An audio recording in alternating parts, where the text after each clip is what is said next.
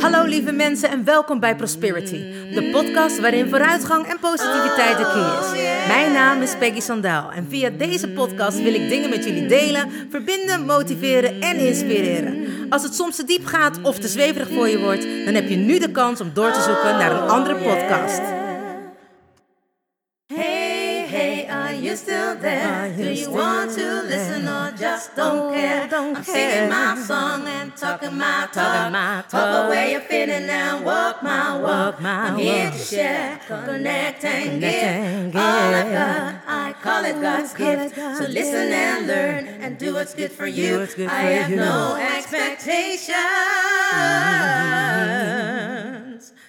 but I share, care and give my love to you. Hey, wat super! Je bent er nog. Nou, welkom gelijkgestemde. Ik heb er zin in. Let's go! Oh yeah. Hallo, hallo lieve mensen. Het is weer woensdag en dat betekent Wednesday Podcast Day. Wat fijn dat jullie er weer zijn en bedankt voor het luisteren. Ben je er voor het eerst? Nou, superleuk dat je er bent. En nou ja, je bent gebleven tot na de begintune, dus dat betekent dat je hiervoor open staat. Ik ben deze podcast begonnen omdat ik gewoon van delen hou, mensen wil helpen, zoveel mogelijk mensen wil helpen. En dat tegenwoordig natuurlijk luisteren, eh, luisterboeken en podcasten wel echt de mediums zijn. Waardoor je steeds meer bereik kan hebben om mensen ja, zo snel mogelijk en goed mogelijk te bereiken. Dus ik kon daarin natuurlijk niet achterblijven. En zeker als je een van je doelstellingen is, sharing is caring. Wat ik met deze podcast wil bereiken is natuurlijk wat ik net al zei, zoveel mogelijk mensen bereiken. Ehm, mensen helpen met hun mindset. Mensen hun bewustzijn verhogen. Mensen terugzetten in hun eigen kracht. Delen. En natuurlijk meer delen over spiritualiteit. Alles wat ik zeg is natuurlijk mijn waarheid, is de manier waarop ik het heb geleerd. Dus vibreert het niet helemaal met jou, dat kan. Maar sta open voor de dingen die ik vertel. Dat is wat ik heel graag wil. Dat je buiten de box denkt.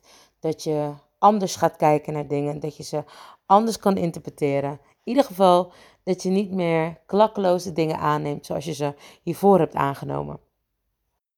Ik vertel vaak de dingen die ik zelf heb meegemaakt, omdat dat natuurlijk het makkelijkste is. En ik hoop dan dat dat aansluit bij iemand. Dat iemand zich daar ook in kan vinden. Ik vond het superleuk. Ik weet even niet meer welke podcast dat was. Maar dat ik over een podcast had verteld waarin ik zei dat ik bang was in het donker. Ik vond het zo te gek om te horen dat er nog steeds mensen waren die net als ik gewoon sliepen met een nachtlampje. Inmiddels slaap ik niet meer met een nachtlampje, maar heb ik altijd nog wel mijn uh, verduisterende, zonverduisterende gordijnen open. En wanneer het dan te licht is, dan doe ik ze weer dicht. Ik vind het daarom ook super leuk wanneer iemand de podcast heeft geluisterd, mij dat laat weten door middel van een bericht, een DM, een WhatsAppje, een mailtje. Het maakt me niet uit, maar ik vind het te gek om iets van jullie te horen. En waarom? Omdat het mij ook weer inspireert om door te gaan. Of omdat ik misschien uit het verhaal wat iemand anders weer vertelt, weer een volgende podcast kan opnemen. De podcast is inmiddels ook te beluisteren op Spotify, iTunes en SoundCloud. Wanneer je daar een bericht achterlaat bij SoundCloud en iTunes, dan, uh, dan komt de podcast hoger in de lijsten terecht. En dat betekent dat er weer meer mensen hem beter kunnen vinden en dat hij nog beter geluisterd wordt. Nou, het lijkt me super gaaf als jullie daaraan mee willen werken, dat mijn droom daarin gewoon ja, waarheid wordt. Dat we met elkaar zorgen dat we het bewustzijn omhoog kunnen brengen. Mensen die het nodig hebben weer in hun eigen kracht kunnen zetten. En uh, nou ja, dat er meer mensen de verantwoordelijkheid voor hun totale leven nemen. Alles wat erin gebeurt. En ook gaan uitzoeken, gaan ondervinden wat er is tussen hemel en aarde. Nogmaals, alles wat ik hier vertel, dat is wat ik heb geleerd en hoeft natuurlijk niet de waarheid te zijn, maar dat is in ieder geval wel mijn waarheid. Ik zeg genoeg gekletst, laten we beginnen. Waar wilde ik het met jullie over hebben? Ik heb zoveel meegemaakt de laatste weken. En ik heb het niet eens allemaal met jullie kunnen delen. Ik heb echt weer bijzondere dingen meegemaakt. En natuurlijk is er ook sneeuw gevallen. En daar wil ik het ook over hebben. Eigenlijk gaat het deze keer echt over rust. Als ik het woord alleen al uitsprak of spreek, zit daar een hele grote lading op bij mij. En dat komt omdat ik, toen ik jong was, altijd al vrij druk was. Mensen kenden mij niet anders.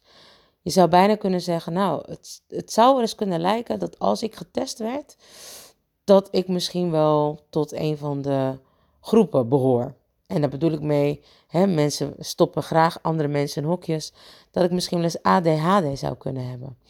Of uh, in ieder geval, vroeger noemden ze mij een druk kind. Ik heb energie voor tien en ben eigenlijk nooit moe. Ik heb een drive, daar word je eng van. En alles wat een voordeel heeft, heeft natuurlijk ook zijn nadeel. Ik heb engelen geduld met kinderen, maar ik heb voor mezelf zo weinig geduld. En ik denk dat mensen dat wel herkennen. Misschien niet eens zozeer op het vlak van geduld, maar dat je voor een ander eigenlijk meer over hebt of meer kan doen dan voor jezelf. Niet iedereen heeft daar last van natuurlijk. Ik bedoel, de uitzonderingen daar gelaten. Maar over het algemeen doet iemand, doet een mens meer voor een ander dan voor zichzelf. En hoe komt dat nou? Nou, daar heb ik het al eerder over gehad. Het heeft natuurlijk te maken met angst om niet geliefd te zijn, angst om er niet bij te horen. In ieder geval de angstfactor. Zonder angst kun je niet leven. En het heeft er meer mee te maken dat we natuurlijk allemaal heel graag zonder angst zouden willen leven. Maar er zijn mensen die gewoon minder tijd besteden aan hun angst. Angst betekent niets meer dan let op. Angst betekent niet dat we moeten stoppen. Maar dat zit zo in ons systeem ingebouwd dat wanneer we bang zijn, we stoppen. Want stel je voor dat er iets zou gebeuren wat onomkeerbaar is. Stel je voor dat je gekwetst wordt, dat je hart pijn doet. Dat is iets wat we natuurlijk niet willen. Daarom heeft ons hoofd het ook vaak overgenomen van ons hart. Bij spiegelen hebben we een hoofd-hart-buikopstelling. Dit is voor vele mensen echt een soort van breakthrough. Dit is voor vele mensen een heftige sessie. En waarom? Omdat we in die sessie vragen aan ons hoofd of dat hij de leiding wil afstaan aan ons hart. Heel vaak geven we het hoofd dan nog een andere functie, zodat hij niet helemaal niks meer te doen heeft. En we vragen hem ook samen te werken met ons buik, ook wel het buikbrein of de afgedaalde hersenen noemen. We zeggen ook, als we het opschrijven, hoofdbrein en buikbrein. En waarom? Omdat voordat we ons hart daartussen kwam, ons hoofdbrein samen lag met ons buikbrein. En net als een walnoot. En uiteindelijk zijn die uit elkaar gegaan en daartussen kwam ons hart te liggen. Je zou zeggen dat het dan zeer logisch is voor ons hoofdbrein om samen te werken met ons buikbrein. Niets is minder waar. Omdat ons hoofdbrein zo ingesteld is om ons hart te beschermen en eigenlijk de volledige leiding te hebben, zijn we vaker geneigd om alles vanuit ons hoofd te doen, alles rationeel te bekijken. En dit komt natuurlijk omdat we ons hart niet willen beschadigen omdat we ons hart niet kapot willen maken. Want als je klein bent, doe je alles vanuit je hart. Je bent nog zo puur, je staat nog zo dicht bij jezelf, je kent geen angsten. Alle angsten die je wel kent, zijn vaak angsten die ingeboezemd zijn door de mensen en de wereld om jou heen. En wanneer je dat beseft, is het eigenlijk klaar met je hart. Als in dat je hart niet meer de leiding heeft. Want je wordt gekwetst. En dat is logisch. Daar leer je van. Maar als je ook beseft dat de spiegel dan misschien ook bij jou zit en dat jij weer dingen daarvan mag leren, is dat een hele mooie les in het leven. Maar het doet soms zoveel pijn dat we liever niet meer willen voelen. En dat we een soort van beschermlaag omheen zetten en we gaan regeren vanuit ons hoofd. Want die doet alles rationeel. Minder gevoel en meer denken. Terwijl je eigenlijk zou zeggen, door meer gevoel en minder denken blijf je zo bij jezelf. Ben je zo authentiek en kun je veel meer alles vanuit liefde doen. Ik heb wel eens het verhaal verteld op een van de podcasten dat ik met een vriendin aan de lijn zat en zij niet meer bijkwam, omdat ik het volgende zei. Ik zei vroeger ook alles vanuit mijn hart. En ze zegt: Wat zeg je nou? Pardon? En ze begon keihard te lachen. En ik begon automatisch maar een beetje mee te lachen, omdat het, ze heeft een enorm aanstekelijke lach. Maar ze lachte vanuit haar tenen. En op een gegeven moment vroeg ik aan haar, nadat ze een half uur gelachen had, ben je me nou aan het uitlachen? En ze zei, oh nee schatje. Maar vroeger vanuit je hart. En ineens, afgelopen weken, is er zoveel gebeurd waardoor ik sommige gesprekken dan ineens weer terughaal.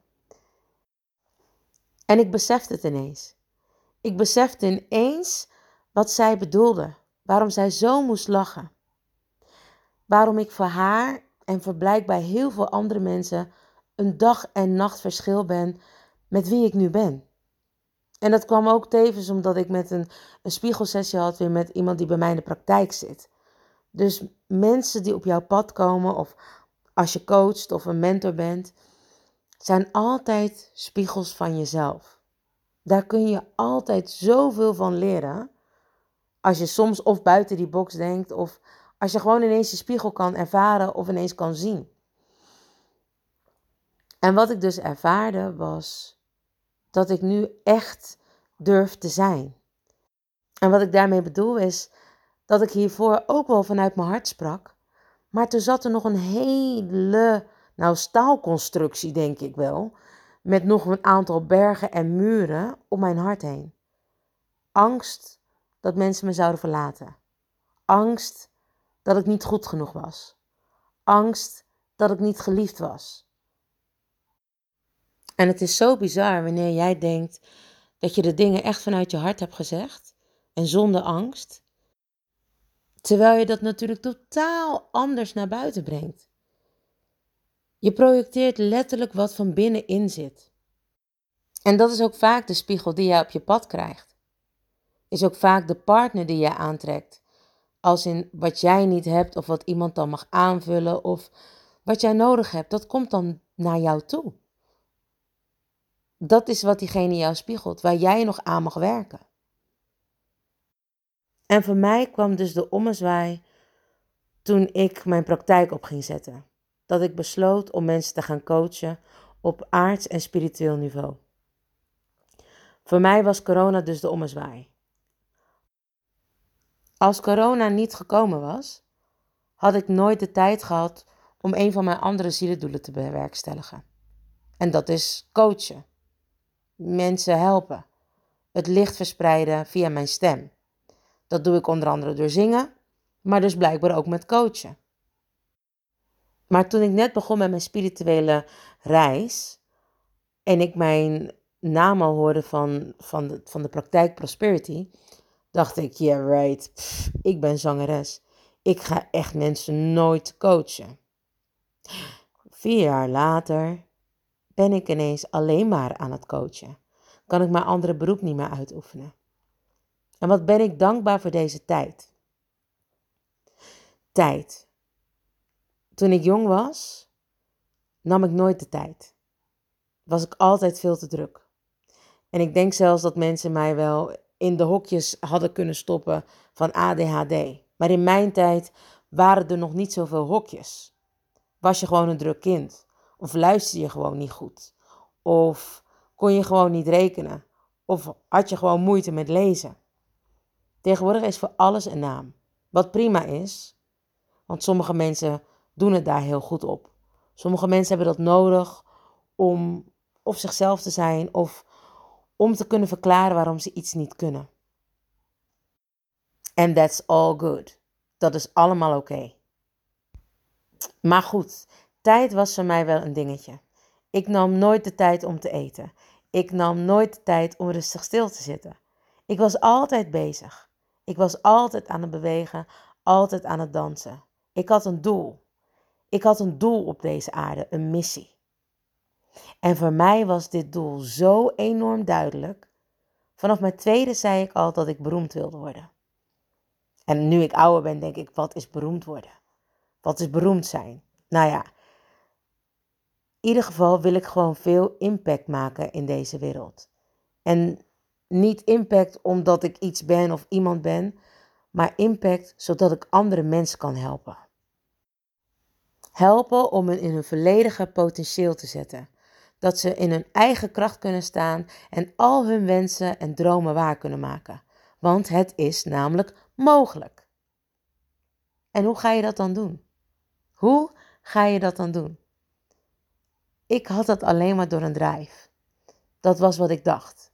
Maar natuurlijk zat daar veel meer achter. Ik ben een pleegkind en ik kwam in een gezin waarbij één broer het totaal niet trok, de andere broer niet zo goed wist wat hij met me aan moest en de andere broer van me hield. En dat was natuurlijk in het begin. Er is in mijn gezin niet gecommuniceerd dat ik zou komen. Ik was er gewoon ineens. Moet je voorstellen dat jij in een gezin zit, of dat jij een gezin hebt, en ineens komt er een ander kind in dat gezin binnen. Die alle aandacht nodig heeft. Die alle aandacht opeist. Want ik moest mezelf laten horen en mezelf laten zien. Want anders zou ik misschien zomaar weer eens weggegeven kunnen worden. Blijkbaar had ik deze mensen in het licht al uitgekozen om bij hun te komen. Ik geloof erin dat kinderen hun eigen ouders kiezen. Ik had ervoor gekozen om wel bij deze ouders in Suriname geboren te worden, maar dat ik toch bij een ander gezin in Nederland moest komen. Want die zouden mij kunnen helpen om mijn zielendoel te bewerkstelligen. Het licht te verspreiden via mijn stem. Je broers en zussen staan voor verbinding. Wanneer je geen goede band met ze hebt, dan zul je ook merken dat je waarschijnlijk moeite hebt om een goede connectie te hebben met je vrienden of met je collega's op je werk. Die staan ook voor verbinding. Dus in het begin heb ik natuurlijk wel wat moeten werken aan mezelf. Want het zijn allemaal deeltjes die bij jou in jezelf horen. Alles wat een ander aan jou laat zien, is een spiegel voor jou. Zo ook mijn broers. Die stonden onbewust dus ook voor mij. En hoe zit dat dan? Nou ja, als je klein bent, maak je natuurlijk in jouw hoofd andere verhalen. Ook al vertellen mensen jou wel de waarheid, of vertellen mensen jou hoe het zit of hoe zij het zien, toch maak je altijd je eigen verhaal. Zeker wanneer je kleiner bent. In mijn belevingswereld was ik weggegeven door mijn moeder, omdat ze niet van me hield. En dat maakte ik in mijn hoofd alleen maar groter en erger. Ook al zeiden mijn ouders dat ze heel veel van me hield, maar dat ze alleen niet voor mij kon zorgen. Er was een deel in mij wat niet van mij hield. Die mezelf niet goed genoeg vond.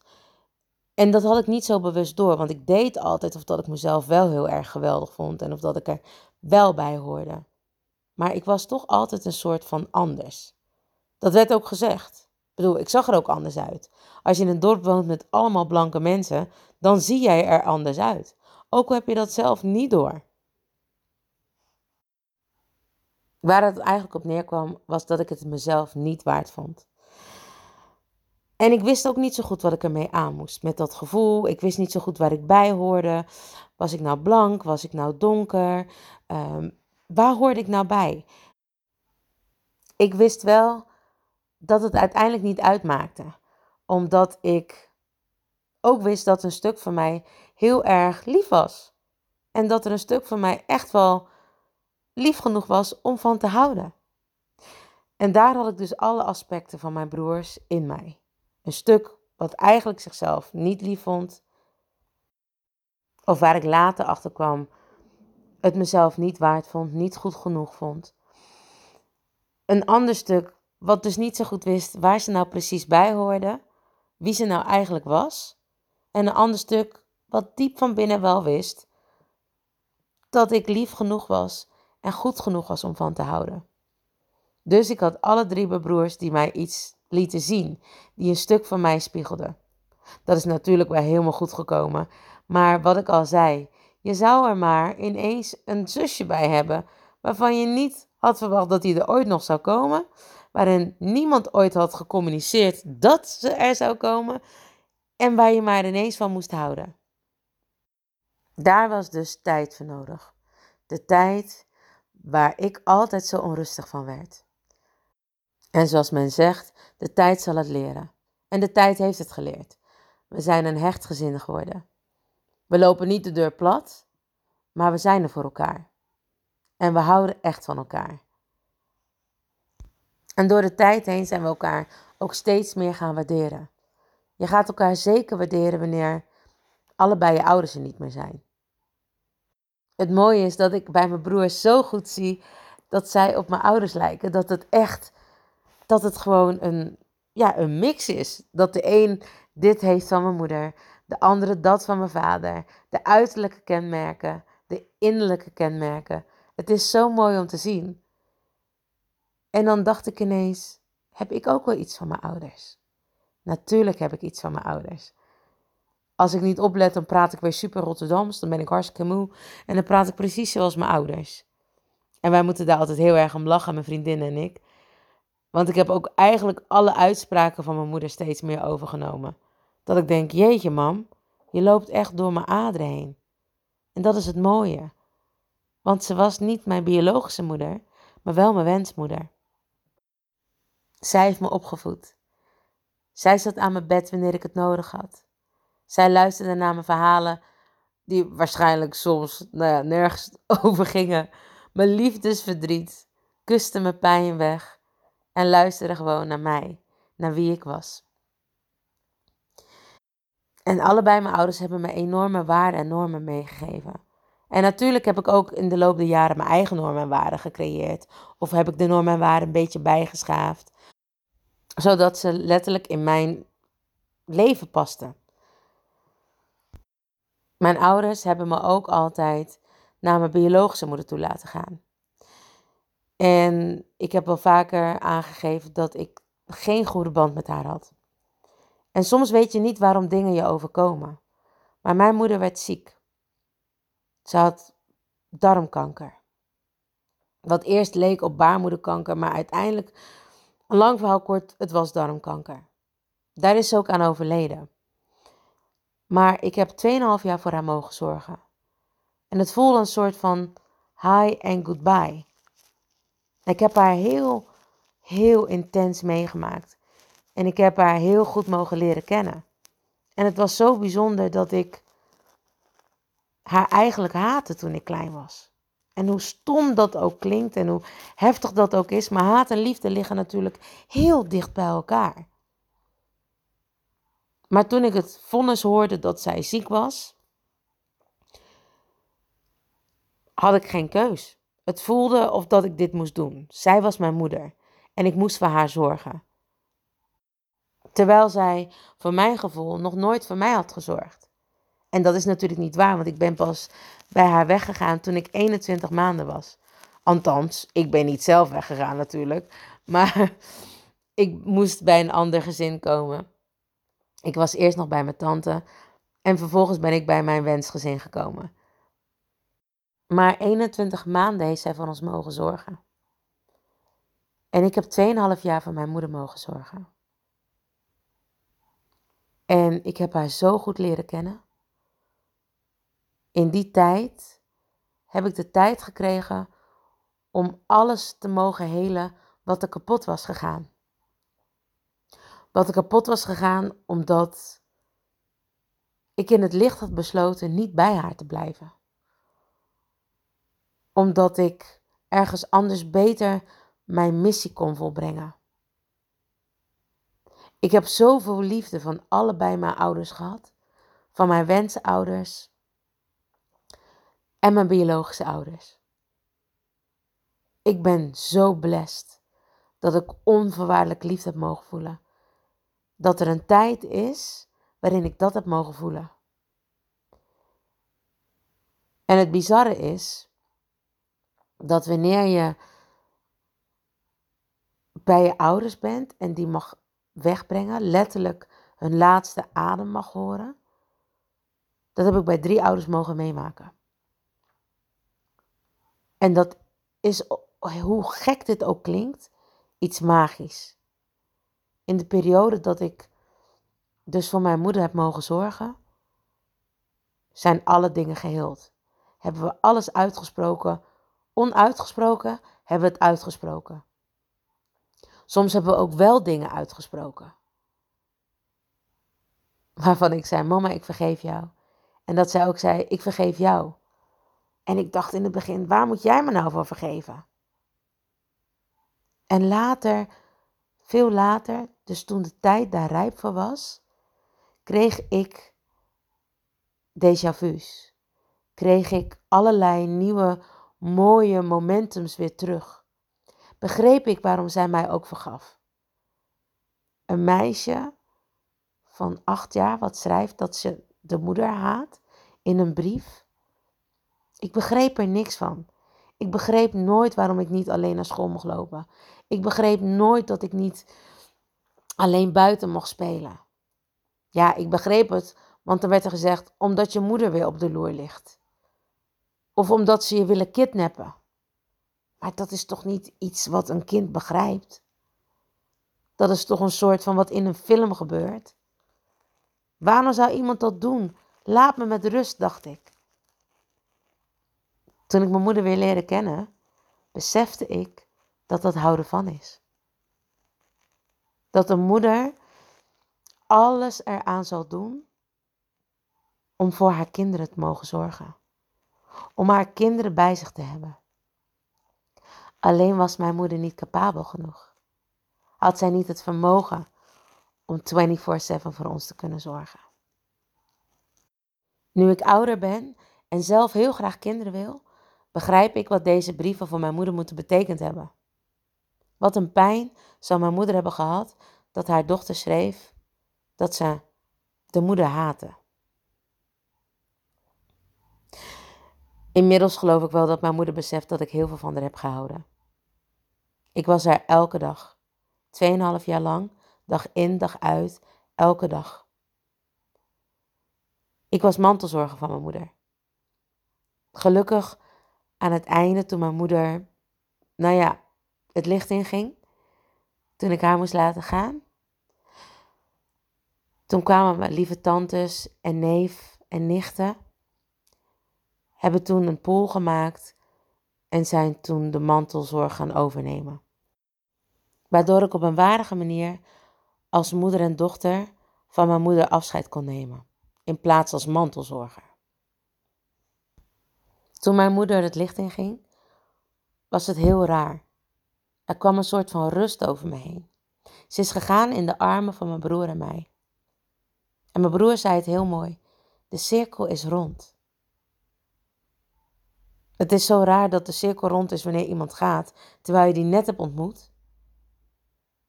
Dat je denkt, er was tijd tekort. En dat gevoel heb ik mijn hele leven al gehad. Dat er geen tijd is. Ik zag ook altijd, tijd is zo aards. En op de een of andere manier heb ik altijd het gevoel dat ik tegen de tijd moet vechten.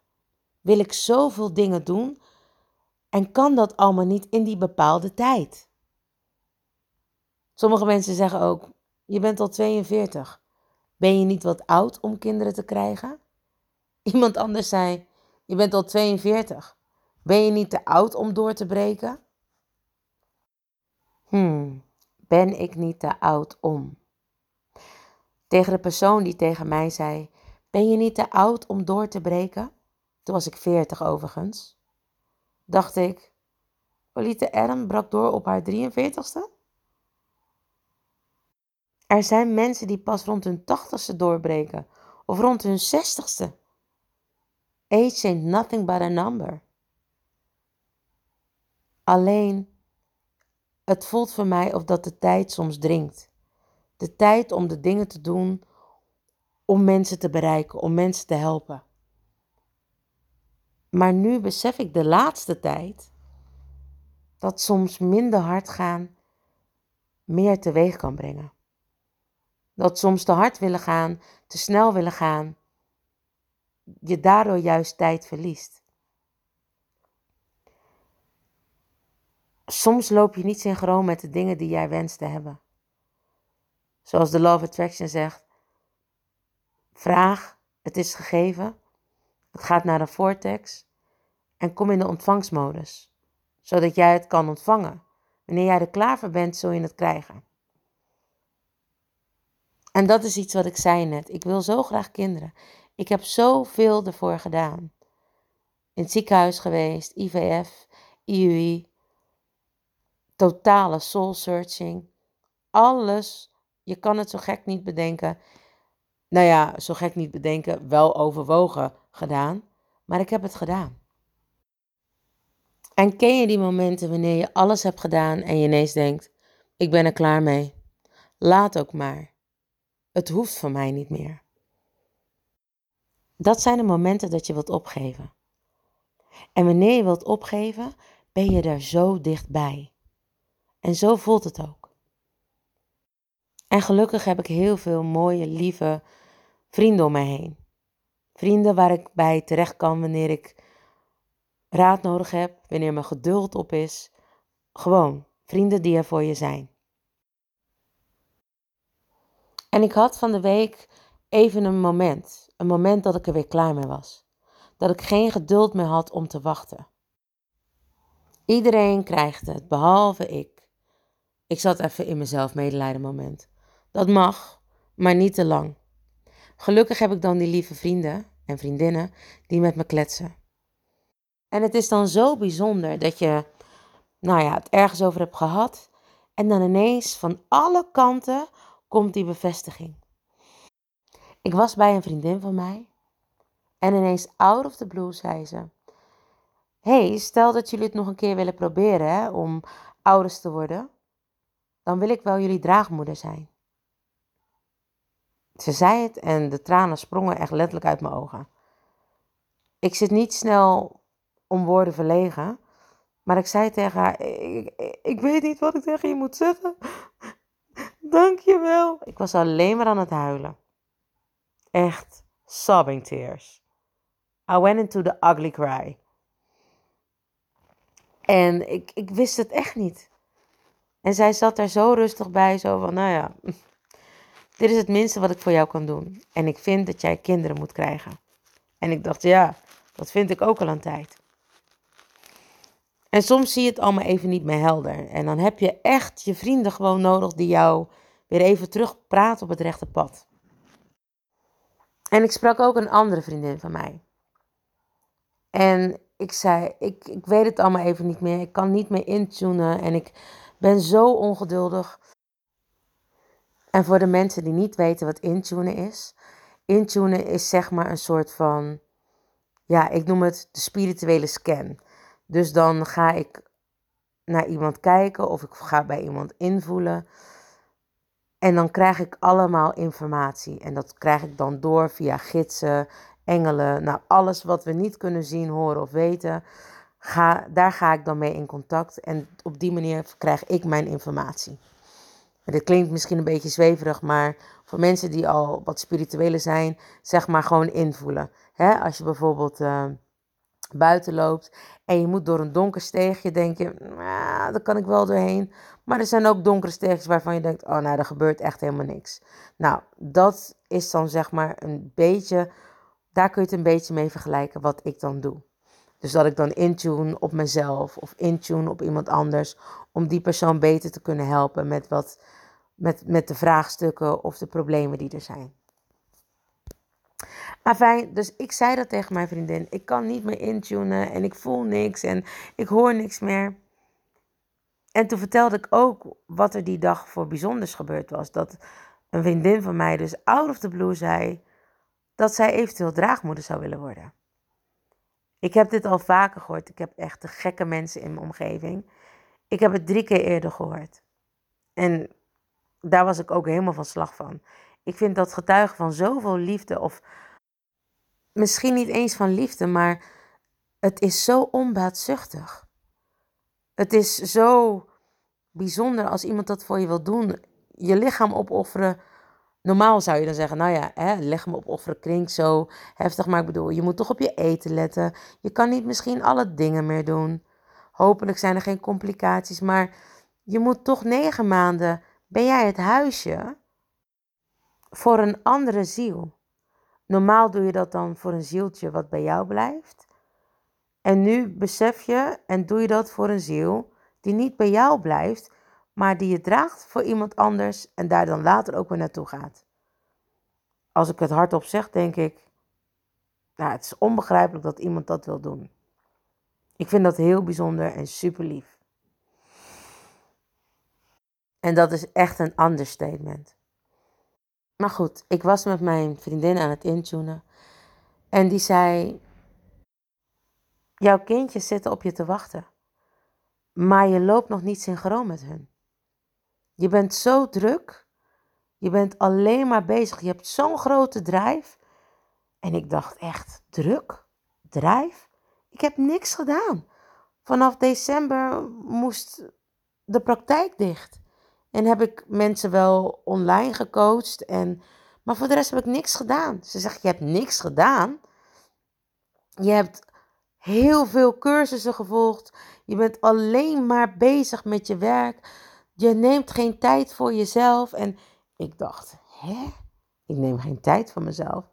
En ineens viel het kwartje. Ik heb altijd die drijf gehad. En het was zo mooi dat ze zei: Misschien moet je eens bedenken en ik zei, nou, ik denk dat als ik me zou laten testen, ik inderdaad misschien wel voor een ADHD-kindje had aangezien geworden. En toen zei ze, of heeft dat ermee te maken dat je gezien en gehoord wilde worden, omdat je bang was dat je anders weer naar een ander gezin moest gaan? En toen was ik echt even stil. Ik had het nooit zo bedacht. Ze zei, misschien heb je dit wel niet meer nodig. Misschien hoef je niet te laten zien hoe goed je wel niet bent. En ben je goed genoeg? En mag je veel meer tijd gaan nemen voor jezelf. Rustig aan. Echt naar jezelf gaan luisteren. Luisteren wat jij diep van binnen wilt. Niet nog even doen omdat. En ik denk dat de mensen die een eigen bedrijf hebben, of misschien al heb je geen eigen bedrijf, dat ook wel herkent. Dat je toch, ook al heb je geen zin, toch nog even snel dat ene wil doen. Of laat ik het maar doen, want dan ben ik er van af. Of laat ik het maar doen, want het hoort zo. Of het is goed zo. Nee, zei ze. Ga maar eens echt naar jezelf luisteren. En ineens zag ik het voor me. Ineens kon ik intunen. Wanneer ik met mensen omga, voel ik soms hun energie zo goed dat ik daarop mee kan gaan. En soms is het ook een energie die niet fijn is, maar van deze vrouw is het een hele fijne energie en kan ik gewoon rustig en veilig met haar energie meedijnen. En ineens zag ik het voor me.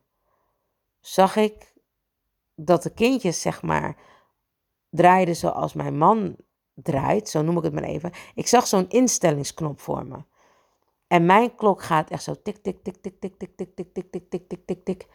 En die van de kindjes lopen tik, tik, tik, tik, tik. En dat is een heel ander ritme. Zij lopen eigenlijk synchroon met mijn man en ik loop helemaal niet synchroon. Mijn man en ik lopen synchroon omdat we aan elkaar gewend zijn. Maar hij kan bijvoorbeeld al om tien uur naar bed gaan en ik kan nog om tot vier uur opblijven. We hebben daar een middenweg in gevonden. Dat we proberen rond 12 uur of voor 12 uur op bed te liggen. En soms zie ik ook echt dat hij meer slaap nodig heeft. En dat we gewoon eerder naar bed moeten gaan. Wat ik moeilijk vind, maar ik doe het wel. En ik zei in het begin, en ik snap het niet, en ik kan dit niet. En toen zei mijn vriendin, dit kun je wel.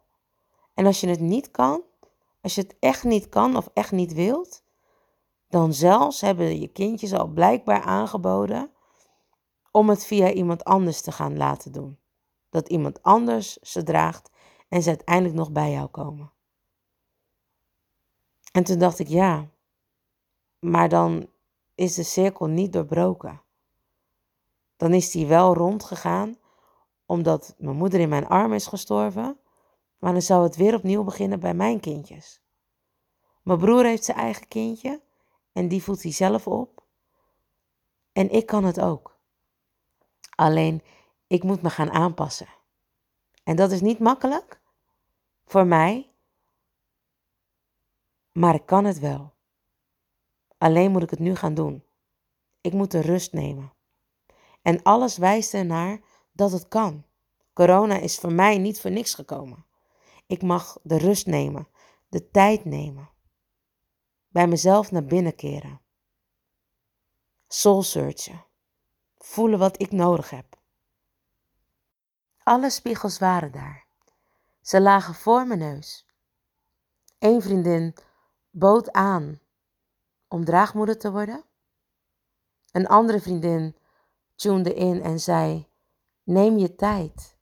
Ga naar jezelf luisteren. En ik zei: Maar hoe doe ik dat dan? Moet ik dan helemaal niks meer doen? Nee. Maar neem de tijd, neem de rust wanneer het nodig is. Balanceer. En toen begonnen de kwartjes langzaam te vallen. Uit alle hoeken kwamen er ineens zoveel spiegels. Zelfs via Instagram, WhatsApp, Facebook. Ik was kort te zien in een tv-programma Married at First Sight. Er ging iemand trouwen die mij had uitgenodigd samen met mijn man. Ik deed daar niks. Ik zat alleen maar een beetje te shinen, omdat ik de liefde voelde van die dag. En ik weet hoe leuk het is om te trouwen. En ik was zo gelukkig voor de mensen die zouden gaan trouwen. En helemaal omdat dit natuurlijk een bizar gegeven is. Je kent elkaar niet.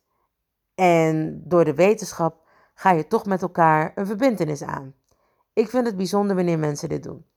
Maar ik vind het hele trouwen gewoon leuk, omdat ik er een supermooie ervaring mee heb. En ik kreeg zoveel reacties van mensen, terwijl ik niks had gedaan. Ik zat alleen maar leuk te wezen op mijn stoeltje met mijn krukken in mijn handen bij een televisieprogramma. Natuurlijk, het is televisie, wat misschien veel meer bereik heeft dan alles wat ik in die 20 jaar heb gedaan. Maar na al die gesprekken was het zo'n duidelijke en heftige spiegel. Je mag veel minder doen, waardoor je veel meer kan bereiken. En of dat, dat nog niet genoeg was, begon het ook nog te sneeuwen. Zullen jullie vast denken, ja, en wat heeft de sneeuw ermee te maken? Als je buiten bent geweest of wanneer het sneeuwt, wordt alles een soort van magisch. Krijgt alles een soort van rust. Daarom willen we ook graag in de wintertijd een witte kerst, omdat dat de periode is van rust, bezinning en samenhorigheid. Want door de winter ga je terug naar binnen. Dieren houden zelfs een winterslaap. Trekken zichzelf helemaal terug. De sneeuw was daar en wanneer je dan buiten loopt, wordt alles gedempt. De geluiden worden gedempt. Alles is veel minder zwaar. Alles is rustig en sereen. Zelfs de lucht die je inademt heeft zoveel meer zuurstof dat de sneeuw ook weer voor mij een moment was van bezinning. Neem de tijd. Sneeuw komt en gaat ook weer weg. Maar het blijft altijd even liggen. Het neemt de tijd om er te zijn en om ook weer weg te gaan. En dat is wat ik mag doen. Ik mag de tijd nemen. De tijd nemen om synchroon te gaan lopen met mijn wensen, zodat ik in de ontvangstmodus kan gaan zitten. En ja, al het begin is moeilijk. Lopen was ook moeilijk. Praten was ook moeilijk. Maar daar ben ik nooit mee gestopt. Hoe graag andere mensen dat misschien ook wel eens zouden willen. Maar ik denk dat ik de tijd mag nemen om alle wensen en mijn zielendoelen die ik heb, ook op die manier nog beter te kunnen manifesteren. Ik ben onderweg, maar ik hoef niet meer te sprinten. Alle doelen die ik heb, besef ik nu dat het een marathon is en geen sprint. Of dat ik de eindstreep zou halen, dat is geen vraag. Dat is voor mij een zekerheid. De wanneer, dat zou een betere vraag zijn. Maar die heb ik losgelaten. Want ik gun mezelf nu de tijd. En zoals het gezegde luidt, de tijd zal het leren. Lieve mensen, bedankt voor het luisteren naar Prosperity, de podcast met vooruitgang en positiviteit als de key. Heb je iets aan deze podcastaflevering gehad of denk je, ik ken vast iemand die hier iets aan heeft? Deel dan alsjeblieft de podcast, want ik geloof in sharing is caring. Ben je geïnspireerd en of gemotiveerd? Tag me dan met een screenshot via Instagram, deel het op je story of andere social media. Vergeet me niet te volgen, zodat je op de hoogte blijft van alle podcastafleveringen. En ik zou het te gek vinden als je de podcastaflevering opzoekt op Soundcloud of Spotify en laat een berichtje achter. Hoe meer berichtjes, hoe beter de podcast naar voren komt. En zo kunnen we met z'n allen een mooi ripple effect maken. Nogmaals dank en vergeet niet van jezelf te houden. Dan doe ik het sowieso. I salute you with love and remember, we are lucky. Baby, you're so lucky. Honey, you are free. You just need to love yourself. That's all I wanna see. You're here to learn. You're here to shine. You're so radiant. Don't waste no time. Don't let nobody tell you what to do. Cause you are perfectly fine, and that's the truth.